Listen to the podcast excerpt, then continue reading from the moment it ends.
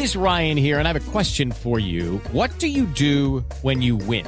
Like, are you a fist pumper? A woohooer, a hand clapper, a high fiver. I kind of like the high five, but if you want to hone in on those winning moves, check out Chumba Casino. At ChumbaCasino.com, choose from hundreds of social casino style games for your chance to redeem serious cash prizes. There are new game releases weekly, plus free daily bonuses. So don't wait. Start having the most fun ever at ChumbaCasino.com. No purchase necessary. BGW. Void were prohibited by law. See terms and conditions. 18 plus.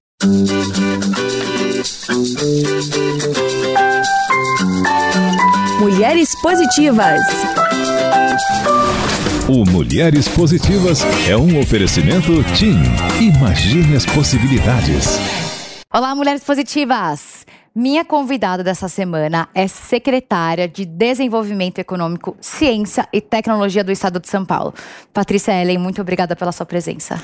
Eu que agradeço o convite, é uma honra estar aqui com você, Fabi. Admiro muito o seu trabalho, tenho acompanhado já há algum tempo. A gente sempre troca umas mensagens e estou super feliz de estar aqui nesse programa muito importante. Pati, eu preciso te dizer que eu venho fantasiando com esse momento há algum tempo. E eu me lembro do dia que eu te conheci pessoalmente pela primeira vez, mais ou menos uns dois anos atrás, a convite da Sandrinha acomodar uma grande amiga e da nossa legendária Célia em um café da manhã no Palácio dos Bandeirantes do Lide Mulher. E eu confesso que as suas palavras elas ficaram quase que impregnadas na minha alma de, depois desse café da manhã e eu lembrava do que você me dizia e eu enxergava a situação do país piorando, obviamente não por culpa sua, mas por uma pandemia, e eu lembrava que você tinha me dito. A sensação que eu tenho é que eu estou no meio de uma maratona, mas que agora chegaram mais 10 para eu correr. E eu estou com as mesmas munições que eu tinha me preparado para correr uma maratona. Eu tinha preparado um script, mas eu acho que eu quero começar a nossa conversa falando sobre esse desafio que deve ter sido o maior desafio da sua carreira em ser, em ter a cadeira que você tem, a caneta que você tem, vivendo essa situação. É, sem dúvida, foi e está sendo o maior desafio da minha vida pessoal e profissional, que é, é bom quando a gente está fora do script que a gente acaba respondendo com o coração mesmo, né? Para mim, nunca esperava que a gente fosse passar por uma pandemia. Nenhum de nós esperava. E no meu caso, eu assumi a Secretaria de Desenvolvimento Econômico, Ciência e Tecnologia com essa pauta de investimentos, qualificação profissional, empreendedorismo e estava indo super bem. Quando chega a pandemia, o governador João Dória me convidou para integrar o gabinete de crise e organizar esse gabinete. Pouca gente sabe a razão, mas eu, antes de assumir no governo, era presidente de uma empresa de tecnologia em saúde. E antes disso, como consultora, eu tinha feito muitas Você era coisas também da McKinsey. Da McKinsey. E eu fiz muitos gabinetes de enfrentamento a crises. Né? Era uma área que eu trabalhei muito. Ele falou, a gente vai precisar montar um no governo agora. E eu fico até arrepiada, porque de um dia para o outro eu tive que viver aquilo que eu passei a vida recomendando, né? E numa intensidade que a gente nunca imaginou. A gente criou uma sala de dados, eu fiquei acampada no palácio mais de um ano. A gente montou um espaço onde é um salão de eventos no primeiro andar e juntamos ali uma equipe de governo, de consultorias, de voluntários. Sempre, todo dia, por mais de um ano, tinha mais de 50 pessoas espalhadas ali naquela sala, né, com distanciamento, protegida. A gente criou um painel de dados e vivemos essa experiência que eu nunca imaginei que eu fosse passar. A parte emocional, assim, eu acho que é uma parte que, que pouca gente conversa, né? Mas a gente estava ali numa operação de guerra todo dia. É, a gente viveu a quarentena de forma diferente. Eu não tive quarentena. Tenho duas filhas pequenas e, assim, minha vida virou do avesso. Eu sinto, Fabi, que a gente está saindo agora, está na retomada econômica, está num momento diferente. Hoje São Paulo é referência para o mundo em vacinação, em protocolos, em uso de máscaras. E eu, Patrícia, acho que eu vejo assim, do dois momentos. Ali, aquela operação de guerra, e agora, só agora eu estou me dando o direito de sentir todo esse processo. Porque ali, quando você está no meio de uma operação de guerra, você fala: eu preciso estar tá bem, eu preciso estar tá forte, eu preciso estar tá na linha de frente o tempo todo. Agora que as coisas estão começando a melhorar, é que eu começo a processar tudo que eu vivi, que eu senti. Eu já vi que eu vou processar isso por um bom tempo. Não, sem dúvida. E, e, e assim, eu sou uma, uma Acho que eu sou sua fã número um. Você pode acreditar que, assim, eu assisto todas as entrevistas, eu leio tudo que você publica, e eu sei que você veio de uma origem muito humilde e você é 100% self-made. Você construiu sua própria carreira com as suas próprias mãos e você diz, inclusive, em uma entrevista, que você só está aqui por causa da educação, né? Você se formou na USP, você tem é, mestrado em Harvard. Eu queria que você me contasse um pouco sobre a sua infância e depois me contasse como que você conseguiu ter esse acesso à educação que você teve. Bom, eu nasci na Vila das Belezas, no Campo Limpo. É, eu até costumo dizer, se eu fosse sintetizar minha vida e meu propósito em um número, seria o número 20, né? Porque hoje eu moro em Alto de Pinheiros, que é mais ou menos 20 quilômetros de onde eu nasci. A maior parte da minha família continua morando na Vila das Belezas, no Jardim São Luís, no Parque Arariba, na Vila Prel. Algumas pessoas ali na, no Real Parque, na entrada ali da, da, perto da entrada da favela do Real Parque. E é uma família, é, minha avó era de Sergipe, ela veio no Pau de Arara, a mãe do meu pai com 16 filhos para São Paulo, há mais de 50 anos Você, atrás. inclusive. Não, ela veio com meu pai, né? E a minha mãe, filha de garimpeiro com Índia, também veio parar em São Paulo para buscar o sustento dela. E eles dois se encontraram aqui. Eles passaram muita necessidade. Né? Minha avó, imagina, alimentar 16 filhos sozinha. Né? Então, eles tiveram que trabalhar desde cedo. Meu pai começou a trabalhar aos seis anos. Eu nunca passei fome. Meus pais batalharam muito. E ali já tem uma diferença que desconecta o meu destino do destino de muitos dos meus primos e primas. Minhas primas engravidaram aos 13, 14 anos. Eu tenho muitos primos viciados em drogas. E eu tive uma oportunidade. É, a gente te... meu pai e minha mãe batalharam para nos dar acesso à educação. Eu comecei estudando uma escolinha da igreja do bairro. E aí eu comecei a aprender a ler sozinha. Eles me colocaram, depois eu fui para uma escola pública, é, o Enio Voz ali até no, no, Brooklyn, e eu comecei a aprender a ler muito rápido. A professora virou para minha mãe, chamou minha mãe, minha mãe era super novinha, minha mãe me teve com 19 anos. Aí ela falou, você tem que ajudar a sua filha, porque ela está aprendendo e a gente não vai conseguir ajudar ela aqui. E aí minha mãe foi no colégio de freira, só de meninas, conseguiu um grande desconto, e através de, dessa, desse acesso à educação, minha vida foi transformada em todos os sentidos, porque eu já cresci com essa realidade das desigualdades fazendo parte do meu dia a dia.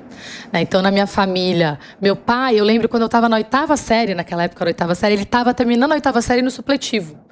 E minha mãe terminando o colegial no supletivo. Então, quem ajudava minhas irmãs era eu. Né? Você já vive essa. Na escola, eu era mais pobre. No bairro, a gente morava ali na entrada da favela do Real Parque, nessa época, eu era mais rica. Porque meu pai tinha uma lojinha no bairro. Então, o pessoal, meus amigos da favela me chamavam de burguesinha. E na escola, as mães não deixavam as, as, minhas amigas irem na minha casa porque achavam perigoso. Então, ali eu já não entendi. Eu falei, como é que eu posso ser pobre e rica no mesmo dia em situações completamente diferentes. Né? Ali eu já comecei a ver que isso estava errado. Então a, a, desigualdade foi uma coisa que sempre me, me fez é, sentir e sofrer muito, assim, porque eu, eu amava as pessoas nos, nos diversos ambientes, não entendia porque aqueles ambientes não se conectavam. É, aí eu estudei, eu era, eu era uma aluna muito dedicada, muito estudiosa.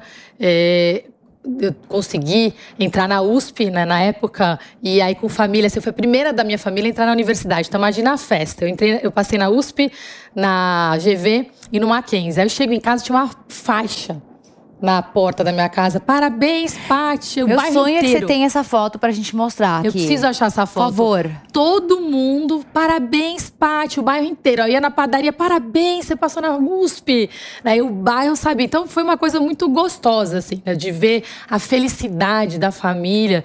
E depois disso, eu tive muita sorte, trabalhando duro, mas com sorte estar tá no lugar certo na hora certa, né? Além de passar na USP, eu fiz meu primeiro estágio na Mackenzie. Na verdade, o primeiro foi no Unibanco, o segundo na Mackenzie. Eu já fiz um, um, um acelerado, porque eu comecei a trabalhar aos 15 anos como estoquista numa loja de shopping, que aí para estudar e ter dinheiro para fazer as coisas, eu comecei a fazer vários bicos. Então, trabalhei de estoquista, vendedora de shopping, em eventos, feiras. E é muito legal estar no governo agora e, e sentir a realidade dessas pessoas. Então, na a pandemia, realmente eu vivi de uma forma muito emocionante, porque eu trabalhei naquelas profissões que as pessoas não poderiam trabalhar. Eu tinha família na mesma situação ali. Então, nunca foram números para mim, eram vidas de pessoas que eu convivo, que eu amo, que estavam passando exatamente pela mesma situação. E que eu tinha que dizer: olha, a gente não vai poder poder voltar agora, porque senão a gente vai morrer. Né? Então eram conversas assim que me fizeram juntar essa trajetória inteira e viver, né? Porque a pandemia escancarou essa realidade de desigualdades e exacerbou. Então, esse número 20 ali, eu convivi com ele diariamente. Eu voltava na minha infância, fazia uma viagem no tempo para conversar com as pessoas e, e dizer a verdade, mas com compaixão. Né? E voltava muito abalada para casa. Acho que tinha dia que eu chorava quase todo dia. Falei, preciso deixar essa emoção passar também, porque é muita responsabilidade, né? Então foi um momento também de, de muita humanização da gestão pública para mim, de entender qual é a referência que eu quero ter de liderança, né? de, de, de me deixar sentir também de voltar firme para o tra trabalho. Por isso que eu te falei, vai ser um processo de anos agora juntar integrar tudo isso. E você tem alguns projetos que eu gosto muito. Um deles, obviamente, né, tem a ver com o meu programa. Empreenda Mulher. Me conta um pouco, por favor. É, é, um dos projetos, inclusive, que eu acho que a gente mais se orgulha na pasta é todo esse processo de empoderamento feminino, né? E, e, é uma agenda sua essa. Em geral, liderança feminina, participação de mulheres na tecnologia, participação de mulheres no empreendedorismo. Agora, o empreendedorismo tem um desafio que é o seguinte: é, o empreendedorismo feminino, em geral, cresceu muito por necessidade. Hoje, 40% das famílias brasileiras já tem a mulher como arrimo. Uhum, uhum. Então, a mulher banca a casa. Uhum. E, além disso, cuida das crianças. Então, imagina, a pandemia, criança em casa. Aí as mulheres foram as primeiras a perder o emprego. Uhum. E tiveram que empreender. E muitas acabaram empreendendo por necessidade, sem conhecer a área de especialização. Então, a gente criou um Empreenda Mulher para ajudar com qualificação profissional, com microcrédito e para as mulheres se acharem. Porque quando a gente tinha já o Empreenda Rápido, é, a gente só recebia homens. Quando a gente lança o Empreenda Mulher, as mulheres começaram a entender que aquele programa era para elas. Você só recebia homem. É muito curioso isso. O programa de tecnologia é a mesma coisa. Se a gente faz as inscrições, a SPTEC, eu tinha um SPTEC. Aí abrimos as inscrições lá no Centro Paula Souza, um curso belíssimo, 20 mil vagas. Das 20, 20 mil vagas, assim, 8 em cada 10 inscritos eram homens. Desde meninos, meninas. Aí a gente lançou a campanha SPTEC Mulher. Aí a gente teve muitas inscrições e conseguimos equiparar metade, metade. Agora, pela primeira vez, até na Univesp, nas FATECs, a gente tem até mais mulheres do que homens em grande parte dos cursos. Mas foi um desafio, porque as mulheres não iam. Né? A gente tem essa coisa, não, é, tecnologia não foi. A gente cresceu com esse estereótipo absurdo brasileiro, assim, que mulher não, não, é tec, não faz tecnologia, mulher não é empresária, né?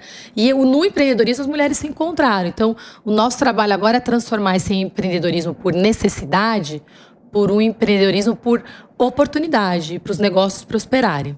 A gente tem vivido tempos difíceis que só fizeram aumentar as desigualdades sociais e de gênero. As mulheres sentiram isso na pele, mas ainda bem que a gente pode contar com o apoio de tanta gente. Com o app Mulheres Positivas foi assim. A TIM se juntou ao nosso movimento e mobilizou outras grandes empresas que entenderam a urgência dessa iniciativa concreta de inclusão e transformação social. Graças à parceria de todas elas, muitas mulheres estão tendo a oportunidade de sonhar de novo, de fazer um curso, se formar e encontrar sua vaga no mercado de trabalho. E não sou só eu que estou falando isso não. Olha só o recado que a Isa tem para todas nós. Eu tenho um recado para todas as mulheres. A gente luta todo dia para conquistar nosso lugar, porque a gente sabe aonde quer chegar. A TIM também acredita na gente e sabe que para chegar lá precisamos de ações concretas.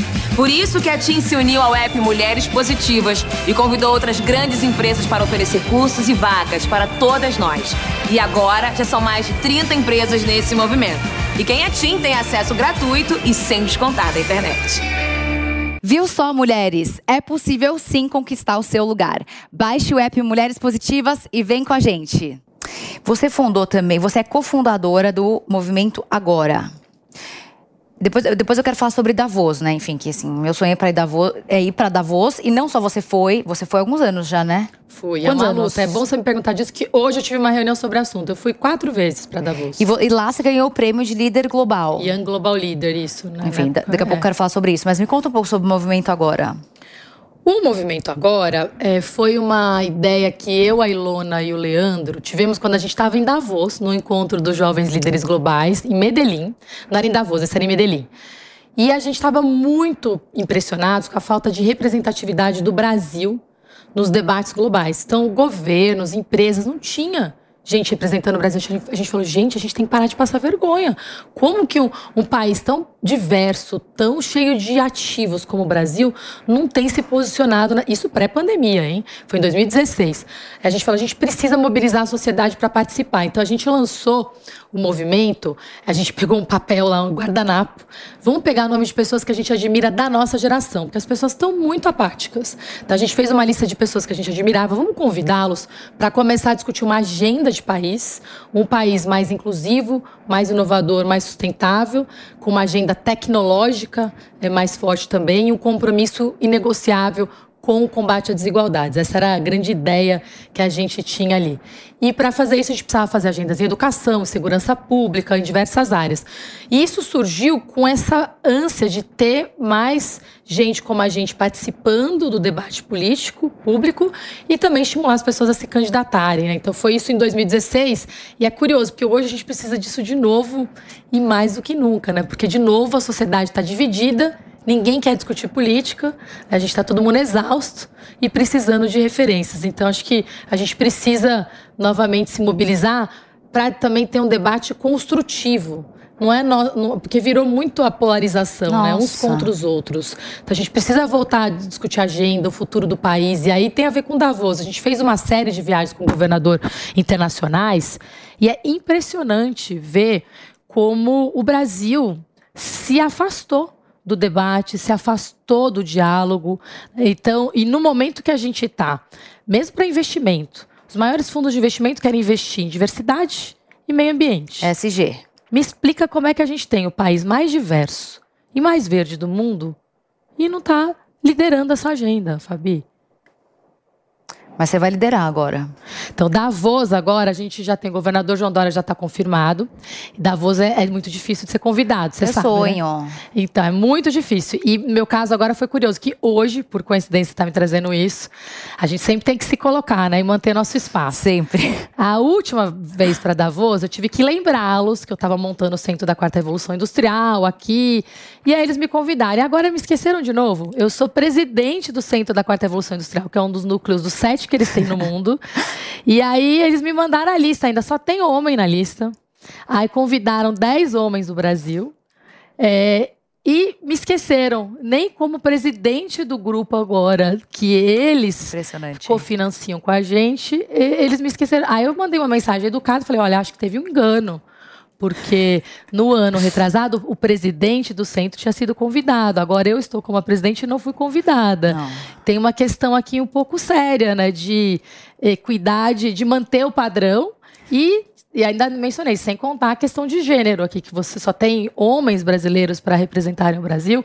Mas essa foi a conversa de hoje de manhã, então você está fresquinha aqui para você. Porque sempre que eu sinto assim que ou um engano por boas intenções ou uma injustiça foi feita, que eu acho que esse é o desafio da liderança feminina. A gente tem que sempre defender o nosso espaço. Né? Mas é importante que você fale isso, porque às vezes eu recebo mensagem: ah, porque não me escolheram, ah, porque não ah. fui promovida. Eu acho que tem que parar com esse mindset: ah, não é o destino. Você tem que ir atrás, com as suas próprias mãos, a sua carreira. É claro que vão te deixar de fora se você não bater na porta e não sem chutar dúvida, a mesa. Então é importante que você diga que você, claro que outras vezes você foi convidada sem você ter que se impor, mas dessa vez você está se impondo e precisa se impor na vida. Não, e se eu não conseguir a vaga, eu vou saber que eu fiz tudo o que eu podia. Exato. Porque eu acho que a gente está num momento de transição onde o papel da mulher mudou muito rápido. E, por definição, sempre vão deixar a gente de fora, sempre. infelizmente. Então a gente tem que ir atrás mesmo. Quando as pessoas veem que eu estou lá no evento, ai, nossa, ela só é convidada.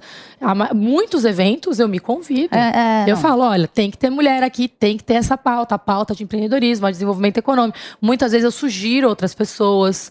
Eu sempre coloco a importância. Quando eu vou no evento que eu sou a única mulher, eu lembro de uma forma educada, também falo, gente, em tecnologia mesmo, teve um fórum que eu participei de internet das coisas que eu era a única mulher. Falei, vamos combinar ah, tem no tanta próximo. mulher interessante em tecnologia. Eles mudaram, já o último fórum já tinha muitas mulheres. Eles fizeram uma sessão só com mulheres, inclusive também, e cuidaram com essa equidade de gênero. Então acho que a gente tem que se expor, tem que falar, senão não muda. É, o, o, lembrar que a forma que as pessoas aprenderam era diferente. Às vezes uh, sim, às vezes se faz com más intenções, mas muitas vezes se faz sem perceber. É, e cabe a nós lembrar e fazer essa mudança acontecer para trazer mais mulheres com a gente também. Você é mãe de duas filhas. Quais, quais as idades? Elas são gêmeas, elas vão fazer sete anos agora. Eu entendo que na pandemia realmente deve ter sido um, um, capítulo à parte, mas aí na construção da sua vida e da sua carreira, como é que você dosava um equilíbrio entre a sua vida pessoal e profissional? Eu acho que esse é outro desafio, né, da transição. As mulheres acabam tendo que fazer um trabalho multitarefa muito desafiador, né, que é, tem a função no lar, que acaba sendo mais responsabilidade ainda da mulher, a função no trabalho, a função com as crianças. Eu tive a sorte de no lar ter muito apoio e o pai das meninas também é muito presente. Agora, tem coisas que só a mulher pode fazer. Por exemplo, eu amamentei as duas gêmeas por dois anos. E eu viajava.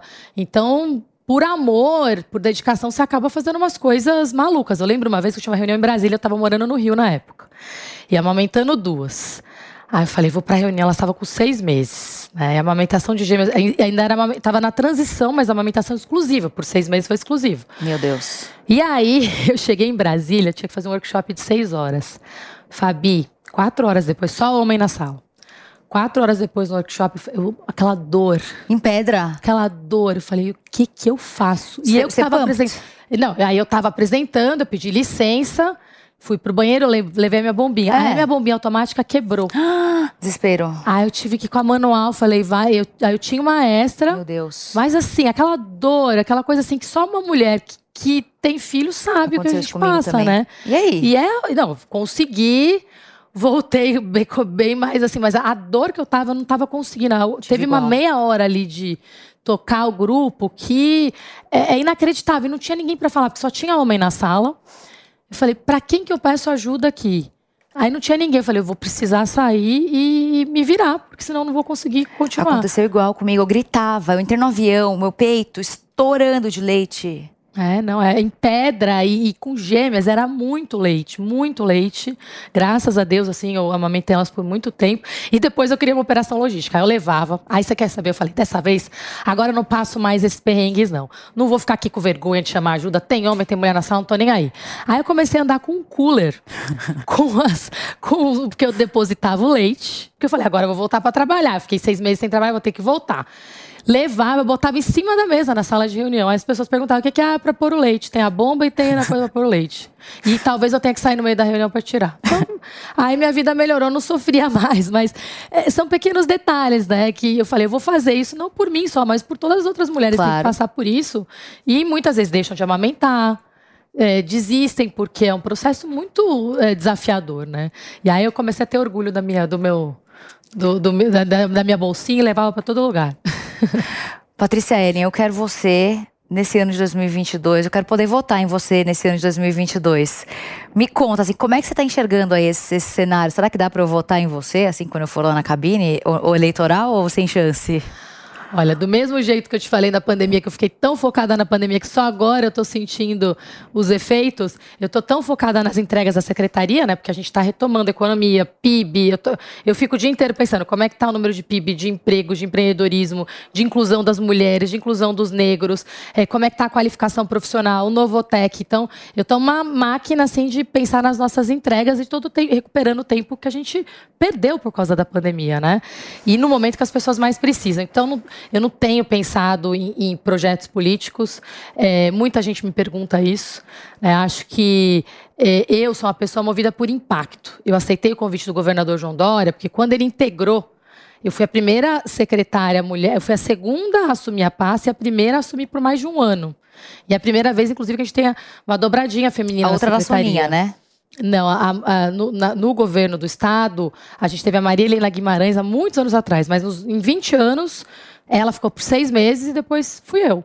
Né? Então, é, eu sinto que é uma responsabilidade muito grande eu fazer uma boa entrega. Né? Desenvolvimento econômico, ciência e tecnologia. A gente está entregando o maior orçamento da história da pasta, maior orçamento de ciência e tecnologia. Nossas bolsas vão cobrir mais de 500 mil pessoas, Bolsa Trabalho, Bolsa Empreendedor. Então, eu estou assim, imagina, semana passada deu um problema no sistema e a gente tinha 100 mil bolsistas para receber bolsas. A gente teve gente da minha equipe indo entregar a, os cartões na casa das pessoas. Então, é assim, é uma, é uma coisa meio maluca. Então, estou muito focada nisso. Mas é, o meu compromisso é com o impacto nessas agendas que a gente falou. Se tiver boas oportunidades, eu vou considerar sim. Né? Mas é, hoje eu estou num caminho mais assim de entregar meu trabalho na secretaria e já pensar na minha transição, talvez até na iniciativa privada. Então eu vou rever aqui para esse ano. Eu tenho um período de uns meses, pelo menos, para refletir, né, de janeiro até março, assim, ter uma visão mais clara. O governador João Dória descompatibiliza ali em abril de quais são meus projetos futuros. E já estou começando a pensar nisso sim, né? Porque a gente, desde criança, eu fui mordidinha por esse bichinho do impacto. É, e eu acho que na secretaria eu tive a chance de ter um impacto que eu jamais imaginei que eu fosse ter na vida. E eu sou muito movida a propósito. Então, acho que a minha reflexão agora é onde que eu posso contribuir no meu próximo desafio para continuar tendo impacto, para ajudar as pessoas e usar essa experiência também desses últimos anos na gestão pública. Tá rolando um bolão aqui na Jovem Pan, o Paulo Matias com Adriles, se vai ser o, o Dória e ou o Sérgio Moro e que, se, ou se o Sérgio Moro vai ser vice. V veremos, veremos. É, o importante é a gente ter uma opção única no centro, né, Fábio? Acho que o momento que a gente está vivendo requer união. A gente já cometeu esse erro de fragmentar, a gente já cometeu o erro de polarizar e já cometeu o erro de focar em trazer outsiders para a política. Eu acho que agora a gente tem a chance de unir um bloco forte para de fato criar uma alternativa a essa briga de polarização que a gente tem, com base em experiência de gestão, com base em agenda. A gente tem que discutir a agenda do país. O governador João Dória, eu vejo assim, hoje ele está mudando rapidamente da visão Estado para a visão país. Né? Nessas viagens eu vi como ele estava sensível à questão, por exemplo, da inclusão. É, eu acho que um ponto importante que a gente tem que cobrar, inclusive, essa ideia do liberal. Né? No Brasil, a gente acha que liberal é liberal só econômico, mas não é verdade. O liberal é liberal econômico e social. E a gente precisa agora de políticas sociais de inclusão muito claras e muito robustas, porque a gente tem uma situação assim muito agravada de exclusão nesses últimos anos no âmbito nacional. Então, isso tem que ser corrigido e independente de, acho que a gente precisa defender que eles se unam, né? Eles precisam se unir. Por isso que a gente precisa de você lá, para ter uma caneta de uma mulher, com sabedoria, decidindo isso. Eu ficaria aqui o dia inteiro conversando com você, mas a gente tem pouco tempo. Então eu vou para as últimas três perguntinhas. Um livro, um filme e uma mulher que você admira. Então vamos lá. Um livro é Em Busca de Sentido, do Viktor Frankl. Em inglês ele chama Man's Search for Meaning, que é a busca dos homens, das mulheres, da humanidade pelo propósito. Ele está ali num campo de concentração e ele consegue sobreviver.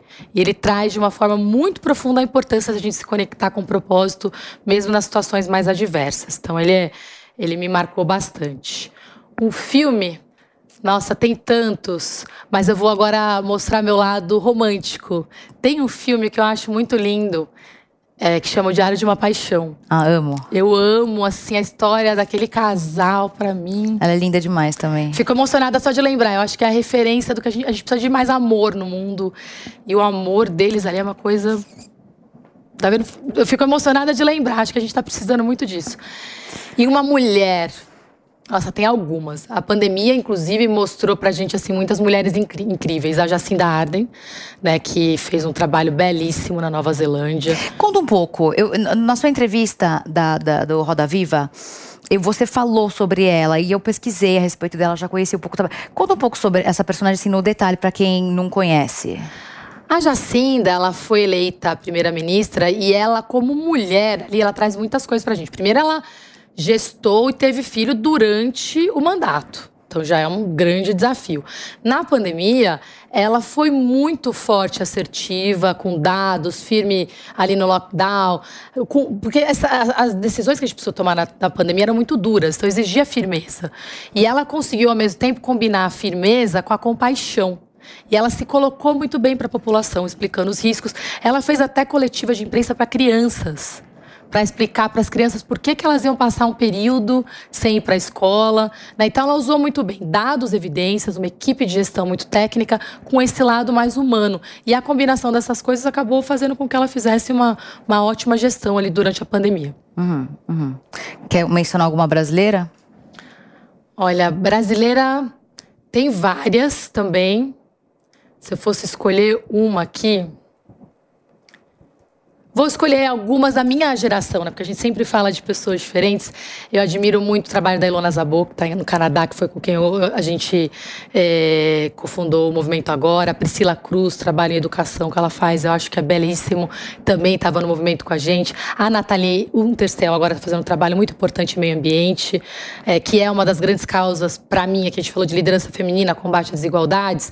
E a causa verde do meio ambiente, para mim, é, é o meu outro pilar, assim, fundamental fundamental. Então, acho que a, a Nathalie, assim, merece uma menção especial. Foi a primeira mulher a integrar, uma brasileira a integrar uma missão Antártida. Então, ela tem uma história aí bastante importante no momento que a gente está precisando de referências nessa área. Paty, obrigada pela sua presença. Nosso segundo programa do ano de 2022, que eu tenho certeza que será um ano maravilhoso para todas nós. Obrigada pelo, pelo seu tempo. Eu sei que a sua agenda é super complexa, então obrigada por ter conseguido encaixar. Eu que agradeço, agradeço pelo teu trabalho, Fabi, de levar inspiração para mulheres. Eu falei de várias mulheres famosas. Acho que a mulher de onde eu tiro mais força é minha avó, também minha avó Celina, que eu te falei que veio no pau de arara para cá. Sempre que eu sinto que as coisas estão difíceis para mim, eu lembro que ela criou 16 filhos sozinha né? E, e aí eu lembro, eu tenho ajuda, eu tenho apoio e me solidarizo com todas as outras mulheres que estão na luta e não têm esse mesmo apoio. É por elas que eu trabalho todos os dias. Então, eu não poderia deixar de mencionar minha avó Celina. Ela faleceu agora em 2021. Então, estamos iniciando nosso primeiro ano da família sem a dona Celina. Ah. E ela sempre foi uma pessoa muito especial e ótimo pé de valsa, dança, dançava samba super bem, alegre. É, e eu quero levar muito da força, da alegria dela para minha vida e para a vida das minhas filhas também. E não se esqueça que a entrevista completa com a Patrícia Ellen fica disponível no aplicativo Panflix para você ver e rever a hora que você quiser. Se você ainda não baixou, corre já para sua loja de aplicativos e faça o download. E até semana que vem com mais uma mulher positiva.